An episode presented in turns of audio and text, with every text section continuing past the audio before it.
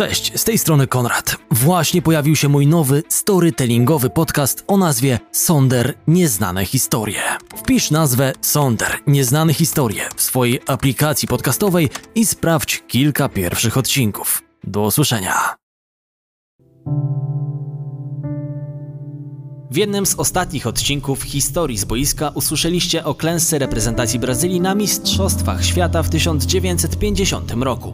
Dzisiejszy epizod będzie w pewnym sensie kontynuacją tamtego, bo jak się okazało, mecz Brazylia-Urugwaj przegrany sensacyjnie przez Canarinos 1 do 2 miał ogromny wpływ na pewnego ubogiego chłopca z miasta Bauru. Tym samym rozpoczynamy serię podcastu, którą postanowiłem nazwać Legendarni. Jak sama nazwa wskazuje, zajrzymy w życiorysy największych ikon w historii futbolu. Naszą przygodę rozpoczniemy na terenie Ameryki Południowej. Cofnijmy się zatem jeszcze raz do 16 lipca 1950 roku i oddajmy głos małemu Brazylijczykowi. Brazylia przegrała. Czy w ogóle mogła Brazylię spotkać klęska straszliwsza od przegranej z Urugwajem? Rozpacz była zresztą powszechna. To, że ja się rozbeczałem, było zrozumiałe. Miałem do tego prawo moich dziewięciu lat. Lecz wokół mnie wszyscy płakali. Po raz pierwszy w życiu widziałem, że płaczą dorośli mężczyźni. Ojciec nie płakał nigdy. Teraz płakał. Cichutko wymknąłem się z pokoju. Poszedłem do sypialni rodziców. Klęknąłem przed obrazem ukrzyżowanego Chrystusa i z całą naiwnością dziewięcioletniego chłopca rzuciłem Bogu wyzwanie. Jak to mogło się stać? Jak mogłeś dopuścić do czegoś takiego? Przecież wiesz, że mamy najlepszą drużynę w świecie. Wszyscy to wiedzą, nawet Urugwajczycy. Więc dlaczego pozwoliłeś, żeby brazylijscy piłkarze przegrali? Czy ci zrobili coś złego? Za co nas tak ukarałeś? Czy to grzech być piłkarzem? Najlepszym piłkarzem? Pociągałem nosem. Gdzie mi tam było w głowie ocierać łzy? Pochlipując, powiedziałem na koniec z mocą. Panie Boże, gdybym ja był na Marakanie, przysięgam Ci, że nie przegralibyśmy. Gdybym ja grał w ataku, nikt nie sprzątnąłby nam mistrzostwa. Już Ci przeklęci Urugwajczycy dostaliby za swoje. Chłopiec ten urodził się jako Edson Arantes do Nascimento i kilka lat później został profesjonalnym piłkarzem. Świat poznał go pod pseudonimem Pele. Z tej strony Konrad Szymański. Przed Wami Historie z boiska. Pierwszy tego typu piłkarski podcast w Polsce. Historie z boiska możesz słuchać na YouTube, Spotify i w aplikacji podcasty na Twoim iPhone'ie.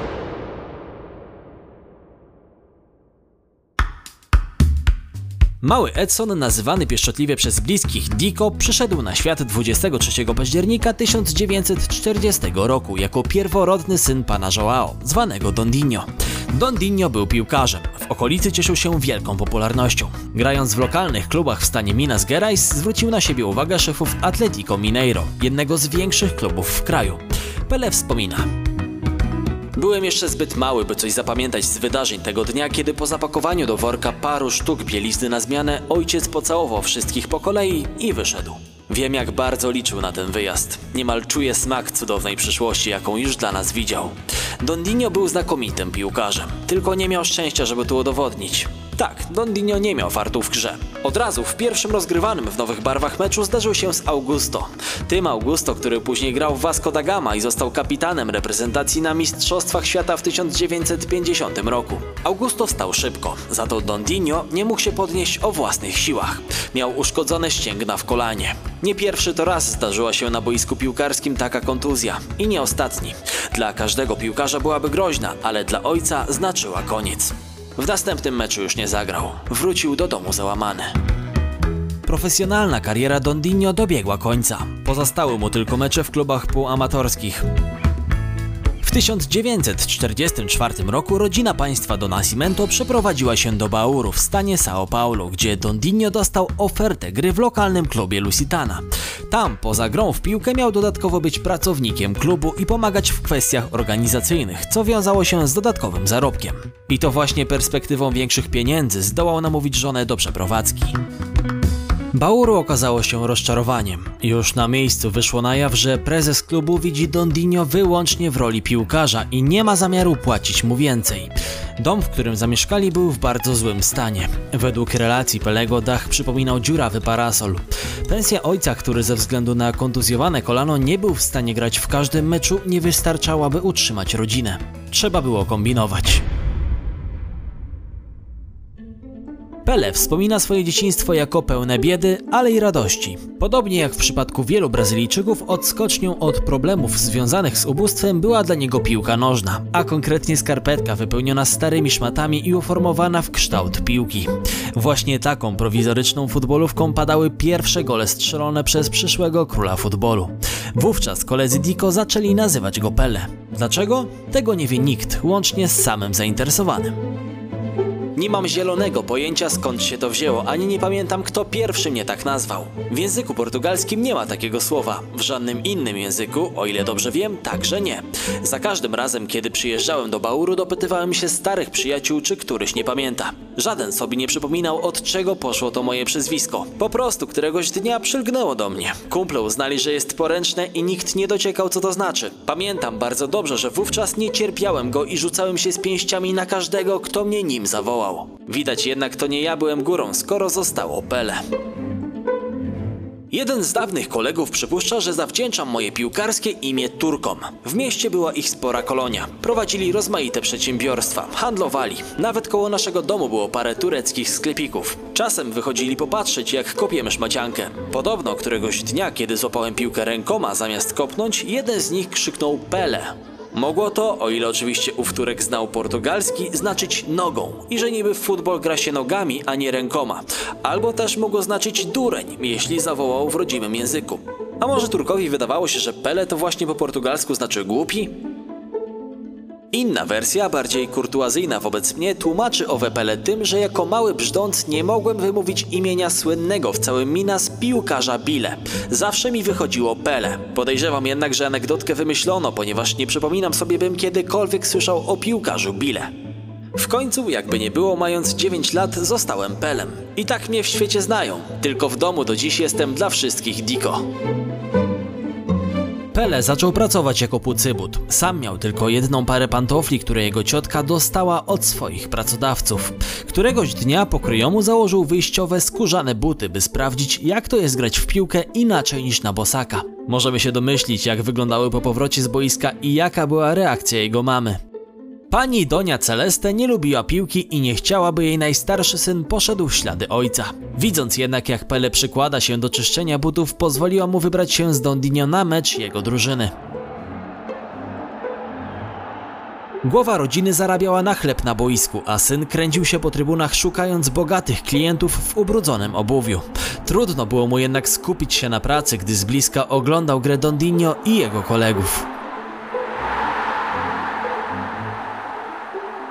Pierwszą drużyną, w jakiej zagrał Pele, była jego własna. Wraz z kolegami z okolicy założył klub o nazwie 7 września. Tego dnia Brazylijczycy obchodzą święto niepodległości, a ponadto przy ulicy 7 września mieścił się plac, na którym chłopcy rozgrywali swoje mecze. Młodzi piłkarze postanowili, że będą klubem z prawdziwego zdarzenia, z własną piłką i kompletnymi strojami. Zarobić na nie chcieli sprzedając innymi fistaszki, albumy z fotografiami piłkarzy, które dołączane były do paczek papierosów, a także zbierając niedopałki, w których można było znaleźć resztki tytoniu. Ostatni element, buty, zapewnił chłopcom niejaki pan Zelajte, sprzedawca w domu towarowym i pasjonat piłki.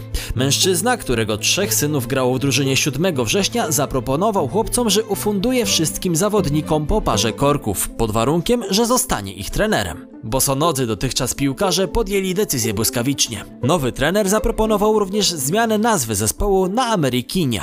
Pele i spółka zaliczyli pierwszy sukces gromiąc rywali w turnieju o puchar Nicoli Avellone Juniora, burmistrza Bauru. Finał odbywał się na stadionie klubu Bauru Atletico Clube. Trybuny mieszczące 5000 widzów były przepełnione. Wszystkie miejsca wykupiono. A przecież grały właściwie dzieci. Ja miałem 12 lat, a najstarszy z naszej jedenastki, ze Roberto, 14. I tyle ludzi przyszło nas oglądać. Nawet reprezentacja BAC czy Noroeste rzadko grała przy pełnej widowni. A tu garstka dzieciuchów i tłum kibiców dorosłych traktujących nas jak sobie równych. To było dla mnie bardzo dziwne. Amerykinia przetrwała tylko rok. Zelajte wraz z rodziną wyprowadzili się z Bauru, co w praktyce doprowadziło do rozpadu drużyny. Na szczęście dla Pelego praktycznie w tym samym czasie Bauru Atletico Clube stworzyło drużynę młodzieżową, zwaną Baquinho. Nie byłoby Pelego, gdyby nie Waldemar de Brito. Legendarny napastnik reprezentacji Brazylii i uczestnik Mistrzostw Świata w 1934 roku. Pele i inni piłkarze Bakinio nie mogli uwierzyć, że ta legenda przyjedzie do Bauru, by zająć się trenowaniem lokalnych dzieciaków. Bakinio dwukrotnie zdobyło młodzieżowe Mistrzostwo Stanu São Paulo, a Pele bił kolejne rekordy strzeleckie. Waldemar zauważył, że ten niepozorny chłopiec jest zbyt dobry na granie z rówieśnikami i zdecydował się porozmawiać z jego rodzicami o ewentualnym transferze do większego klubu. Pele miał to szczęście, że Waldemar był bliskim przyjacielem Dondinho, który miał do niego pełne zaufanie. Panowie stwierdzili, że najlepszym klubem do rozwoju młodego piłkarza będzie Santos. Pele wspomina dzień, w którym wraz z Waldemarem i trenerem pierwszej drużyny Santosu, Lulą, weszli do szatni, by przedstawić zawodnikom nowy nabytek. Z trudem wierzyłem, że to naprawdę ja jestem w szatni Santosu, że osobiście poznaję i wymieniam uściski dłoni z najsławniejszymi mistrzami futbolu, z tymi, których dotychczas znałem jedynie z fotografii oraz ze sprawozdań reporterów radiowych i dziennikarzy. Czy to rzeczywiście mnie się zdarzyło? A może za chwilę obudzę się z tego cudownego snu i znowu znajdę się w domu, w moim starym, dziecinnym łóżku? Jak to? Wyjdę na boisko i będę trenował z tymi wspaniałymi piłkarzami jak równy z równym? To niewiarygodne. Nastolatek został przyjęty przez drużynę bardzo ciepło, również przez fakt, że wielu zawodników doskonale znało Dondinho. Podobno jednak na jednym z pierwszych treningów młodego Pele z pierwszą drużyną doszło do małego spięcia. Podczas wewnętrznej gierki Pele zwiódł pilnującego go Helvio tak sprytnie, że doświadczony zawodnik wylądował na ziemi. Upokorzony szybko wstał i pobiegł za Pelem, by naprawić błąd. Sytuacja się powtórzyła. Szybki zwód, utrata równowagi i wściekły obrońca patrzył na bezczelnego młodzieńca lądując na czterech literach. Rozbawiony Pele nie mógł powstrzymać śmiechu, co doprowadziło do ostrej reprymendy ze strony starszych piłkarzy. Pele grał początkowo głównie w drużynie młodzieżowej. Kariera w Santosie na poważnie zaczęła się w 1956 roku, kiedy kontuzji doznał środkowy napastnik Vasconcelos. 16-letni Pele wszedł wówczas do pierwszej jedenastki i już rok później miał na koncie koronę króla strzelców w Mistrzostwach stanu São Paulo.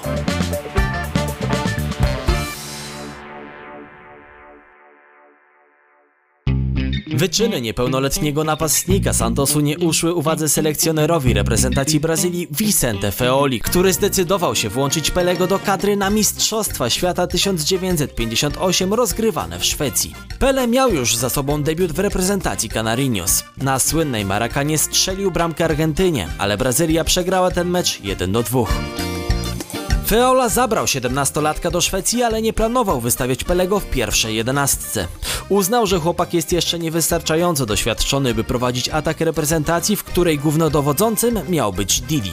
Tym bardziej dziwnym był fakt, że tak ważna w latynoamerykańskim futbolu dziesiątka na koszulce trafiła właśnie na plecy Pelego. Moglibyśmy wymyślać legendy, że trener od początku widział potencjał w tym ciemnoskórym dzieciaku, ale prawda jest inna. Działacze brazylijskiej federacji zwyczajnie zapomnieli przydzielić swoim zawodnikom numerów, zatem zrobił to za nich pracownik FIFA. Nie znając piłkarzy, a może po prostu nie chcąc tracić czasu, przydzielił numery losowo. Przykładowo bramkarz Gilmar dostał numer trzeci. Pele rozpoczął mundial na ławce rezerwowych, a Brazylia wygrała 3 do 0 z Austrią. Kolejny mecz z Anglią zakończył się jednak bezbramkowym remisem po kiepskiej grze Canarinos. Przed decydującym o awansie meczem ze Związkiem Radzieckim Rada drużyny, czyli doświadczeni Nilton Santos, Didi i kapitan Bellini zaapelowali do trenera, by ten wymienił trzech zawodników w słabo funkcjonującej wyjściowej jedenastce. Mecz z ZSRR rozpoczęli zatem Garincia, Zito i Pele. O tym, że była to słuszna decyzja, Feola przekonał się już po dwóch minutach od rozpoczęcia. Choć na tablicy wyników nadal było 0 do 0, Garincia i Pele zdążyli obić piłką poprzeczkę bramki strzeżonej przez Lwa Jaszyna. Brazylijczycy wygrali 2 do 0. Później rozpoczął się prawdziwy show w wykonaniu Pelego. W drodze do wielkiego finału, w którym czekała reprezentacja Szwecji, niepozorny napastnik Santosu strzelił cztery bramki w dwóch meczach. Jedną z Walią i trzy z Francją. Chłopak, który kilka lat wcześniej płakał po porażce Brazylii z Urugwajem, wyszedł w końcu na stadion w Sztokholmie, by przywieźć do ojczyzny upragniony Puchar Świata. 90 minut później Brazylia prowadziła w finale z gospodarzami 4 do 2. Po dwóch bramkach Wawy, jednej Mario Zagali i jednej Pelego. Zbliżał się ostatni gwizdek. Wszyscy piłkarze czekali na to, by oficjalnie poczuć się mistrzami świata. Bawiliśmy się piłką, podając w kółko do siebie. Didi do Garinci, ten do mnie, ja do Zagalo, on do Wawy, a Wawa znowu do Didiego. Szwedzi patrzyli na nas tempo, zrezygnowani. Nagle, tuż przed końcowym gwizdkiem sędziego, Zagalo posłał piłkę na pole karne.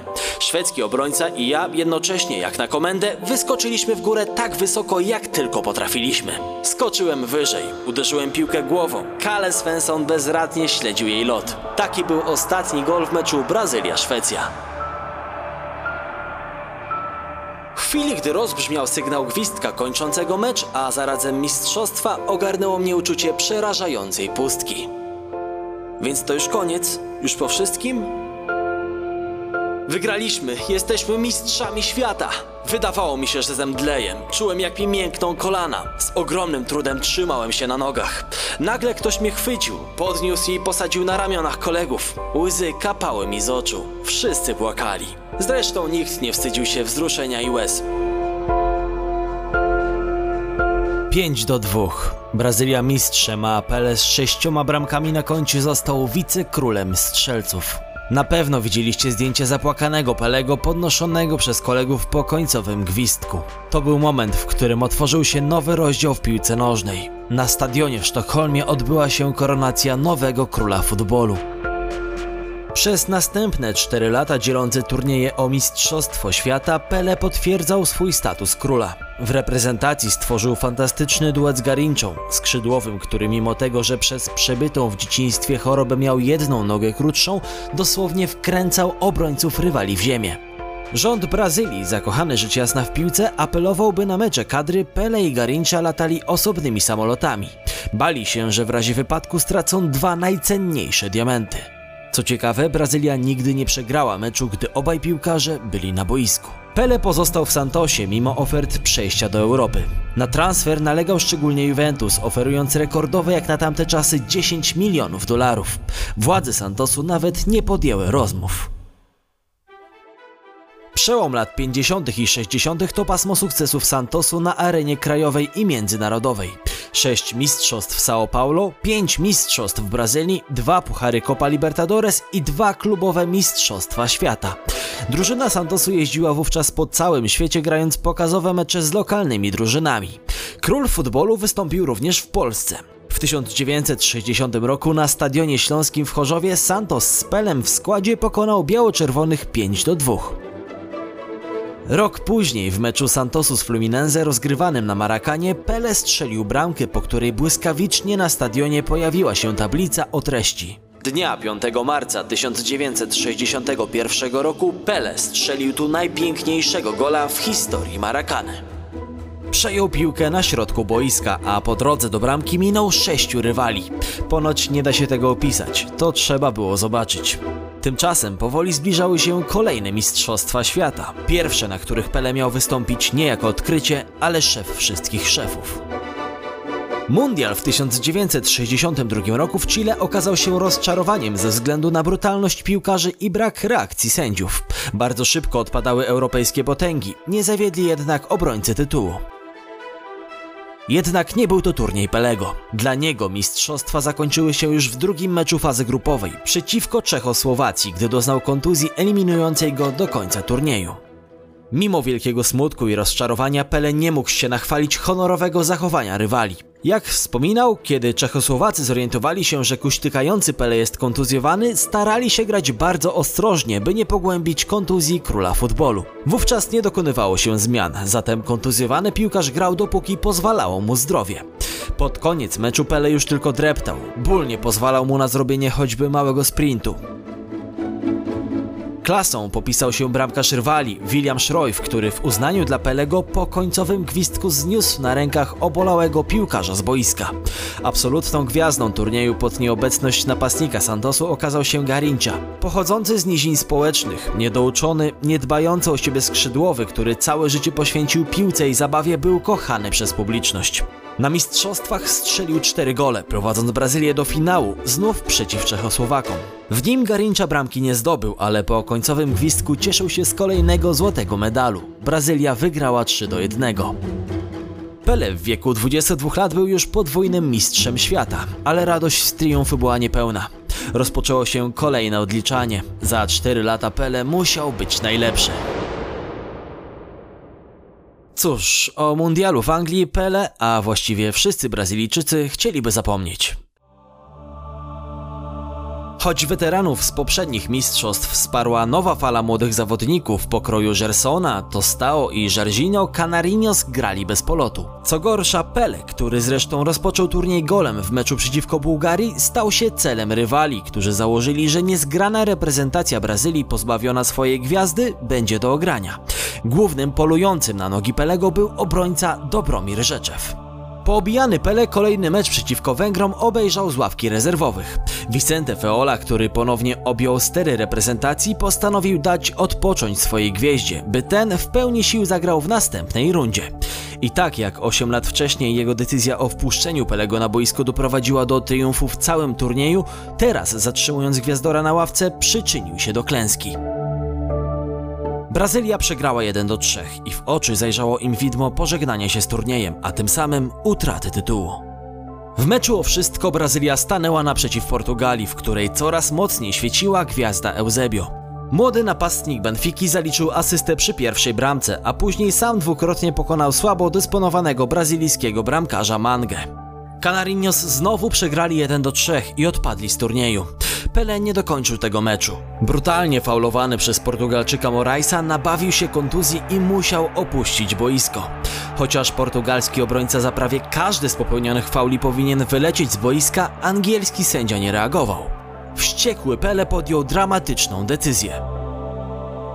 Przyrzekłem sobie wówczas, że już nigdy nie zagram w Mistrzostwach Świata.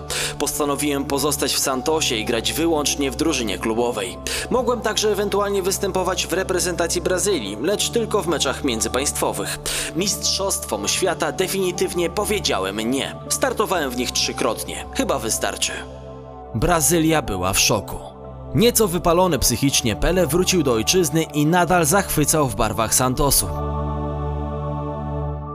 W 1969 roku dobiegający trzydziestki Brazylijczyk stanął przed szansą dokonania czegoś, czego świat futbolu jeszcze nie widział. Strzelić tysięczną bramkę w karierze. Pele wspominał, że dziennikarze nagle ogłosili, iż do magicznej liczby brakuje mu tylko 10 goli.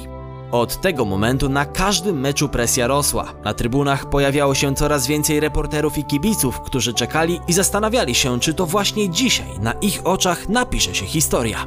Ten dzień nadszedł 19 listopada 69 roku w meczu z Vasco da Gama.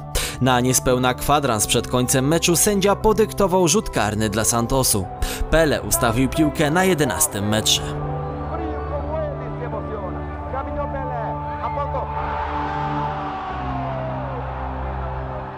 Ryk, który podniósł się z trybun potężniał. Można się było obawiać, czy nie rozedrze niebios i nie sprowadzi deszczu. Hurma fotoreporterów i dziennikarzy rzuciła się ku mnie. W mgnieniu oka na płycie znalazły się setki, tysiące kibiców, którzy wdzierali się na boisko nie bacząc na służbę porządkową i policjantów. Pędzili ku mnie. Poczułem, jak ktoś ściąga ze mnie mokrą koszulkę, ktoś inny zakłada mi nową z numerem 1000 wymalowanym ogromnymi cyframi. Poczułem, jak mnie unoszą, sadzają na ramiona, nawet nie wiedziałem czyje i zaczyna się radosny pochód dookoła boiska. Łzy w moich oczach były chyba najlepszym dowodem wzruszenia. Trybuny wiwatowały. Żądano, abym jeszcze raz przespacerował się dookoła. Szedłem wolniutko, aby już każdy na najdalszym miejscu Marakany zobaczył jubileuszową koszulkę. Serce biło mi jako szalałe. Cieszyłem się, że miałem już za sobą historyczny wyczyn. Byłem wprawdzie szczęśliwy, że zdobyłem się na coś tak pamiętnego, a tłum na trybunach cieszył się razem ze mną. Po tym wszystkim odesłano mnie do szatni. Moje miejsce w zespole zajął piłkarz rezerwowy, Usiadłem z ulgą, musiałem odpocząć. Po chwili ściągnąłem odświętną koszulkę. Złożyłem starannie, wygładzając fałdki. Odchodząc, zabrałem ze sobą. Jeszcze jedno trofeum, pomyślałem. Następnego dnia pierwsza strona gazet brazylijskich została sprawiedliwie podzielona. Połowa dla mojej tysięcznej bramki, połowa dla amerykańskich kosmonautów Konrada i Bina lądujących na Księżycu. Pięknie brzmi historia tysiąca goli, ale niestety muszę dodać do niej łyżkę dziegciu. Przyjmuje się, że Pele strzelił łącznie 1281 bramek w karierze.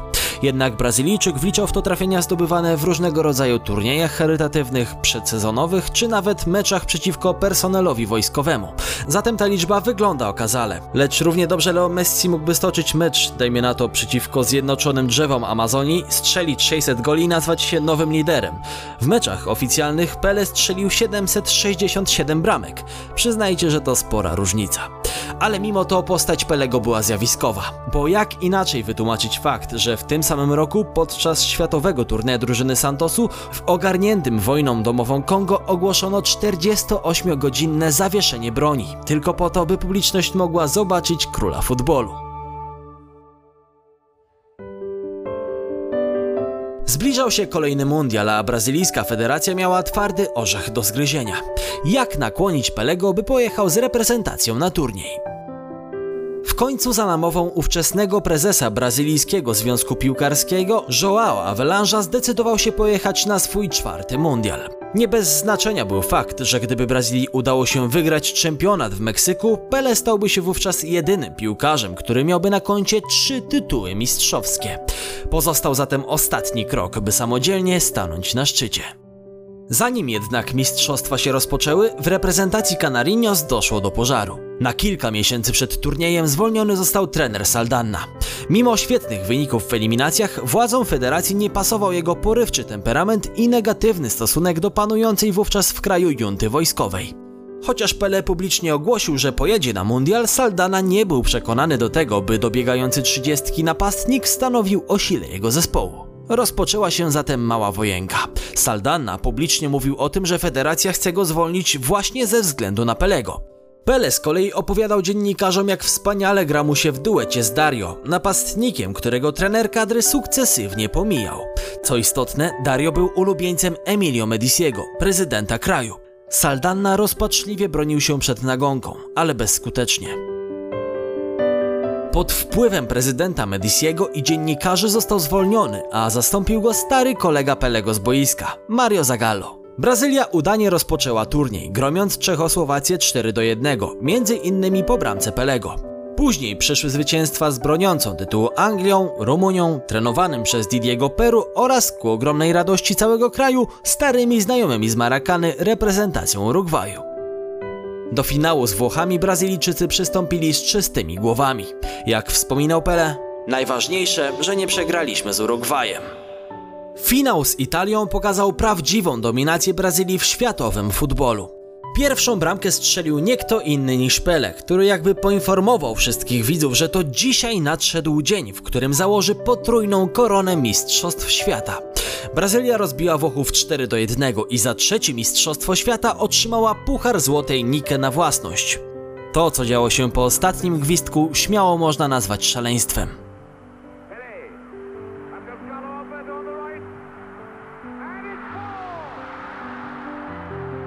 Nie bacząc na kordony policji i bezradną służbę porządkową, tłum wylewał się z trybun. Najbliżej stojący kibice rzucili się na nas, pragnąc za wszelką cenę zdobyć na pamiątkę choć strzęp kostiumów mistrzów świata.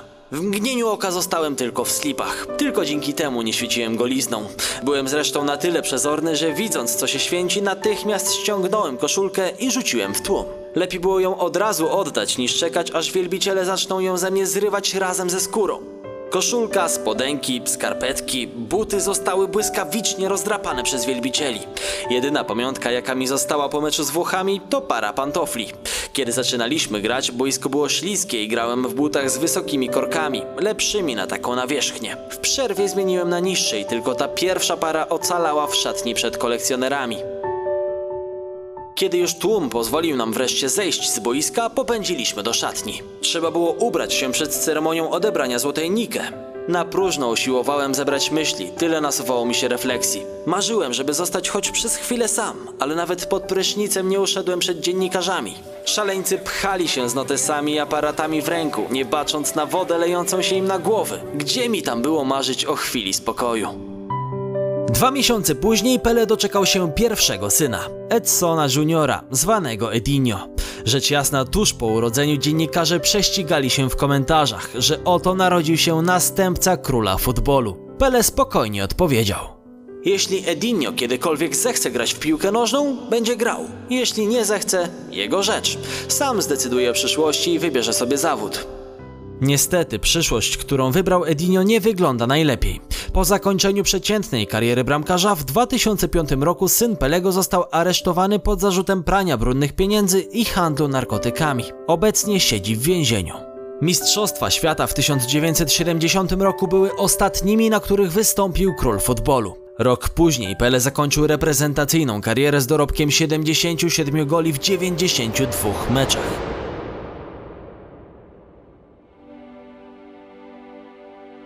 Z kolei 2 października 1974 roku na stadionie Villa Belmiro w meczu Santosu z Ponte Preta kibice nie mogli opanować wzruszenia. Pele żegnał się z klubem, w którym spędził całą zawodową karierę.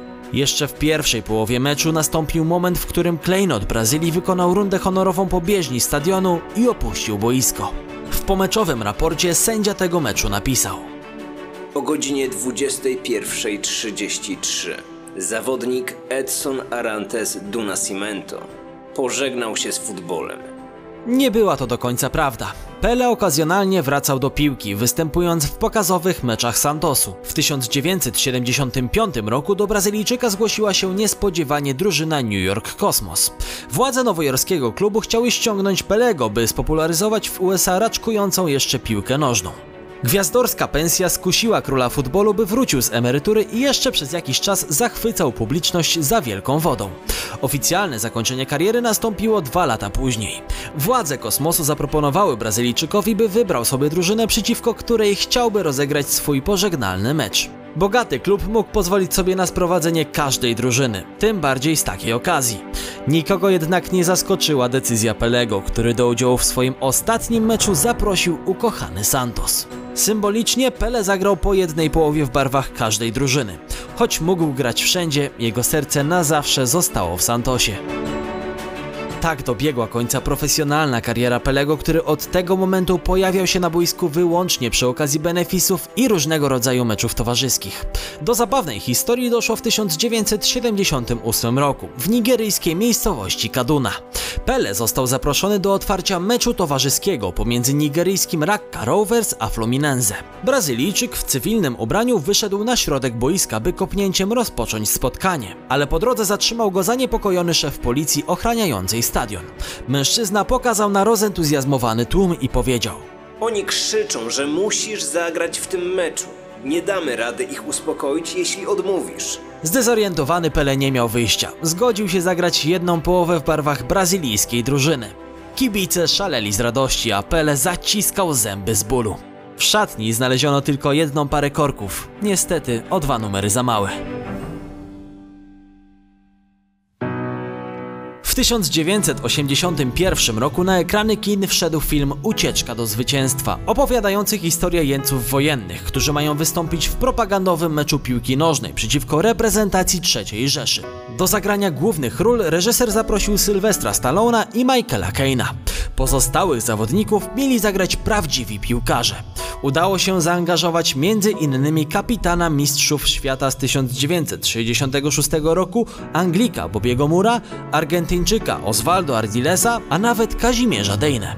Gwiazdą drużyny był rzecz jasna Stallone, grający w filmowym meczu na bramce, ale w polu rządził ciemnoskóry kapral Luis Fernandez. Nie muszę chyba mówić, kto wcielił się w jego rolę. go. Pele dzisiaj jest spokojnym staruszkiem, który z dumą może patrzeć w przeszłość. Spod przeciekającego dachu małego domu w Bauru trafił na sam szczyt. Popularność Pelego może potwierdzić jeszcze jedna anegdotka, prosto z Białego Domu. Kiedy Brazylijczyk przyjechał z oficjalną wizytą do prezydenta USA, usłyszał na powitanie. Dzień dobry, nazywam się Ronald Reagan. Jestem prezydentem Stanów Zjednoczonych. Pan nie musi się przedstawiać. Wszyscy wiedzą, kto to Pele. Trzy złote medale Mistrzostw Świata, 767 goli, w tym 12 na mundialach. Pele, po prostu król futbolu. Często pytają mnie, czy urodzi się nowy Pele. Odpowiem wam, nie ma takiej możliwości. Dlaczego? Jakby to ująć, moi rodzice zamknęli już tę fabrykę. Zatem pierwsza legenda za nami. Postanowiłem zacząć od naprawdę dużego nazwiska.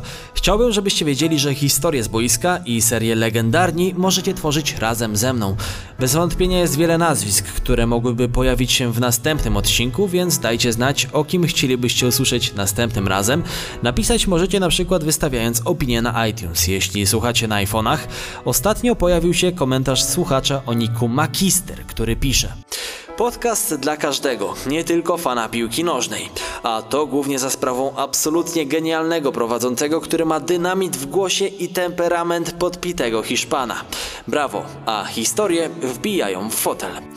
Nie ukrywam, że taki właśnie był zamysł podcastu, aby trafiać nie tylko do osób, które na co dzień śledzą futbol i chyba to się udało, bo często dajecie mi znać, że piłkę oglądacie od święta, ale nowe odcinki podcastu śledzicie regularnie.